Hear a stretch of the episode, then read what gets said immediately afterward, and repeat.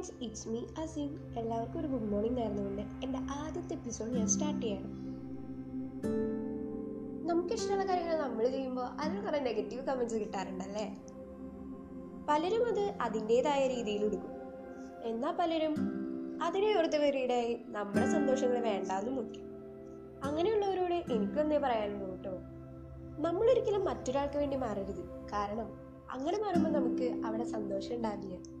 ഒരു ഇറുക്കി പിടിച്ച ജീവിതമാവും അവിടെ ഉണ്ടാവുക. അപ്പോൾ നമ്മുടെ ഹാപ്പിനെസ് അവിടെ കൊണ്ട് നശിക്കും.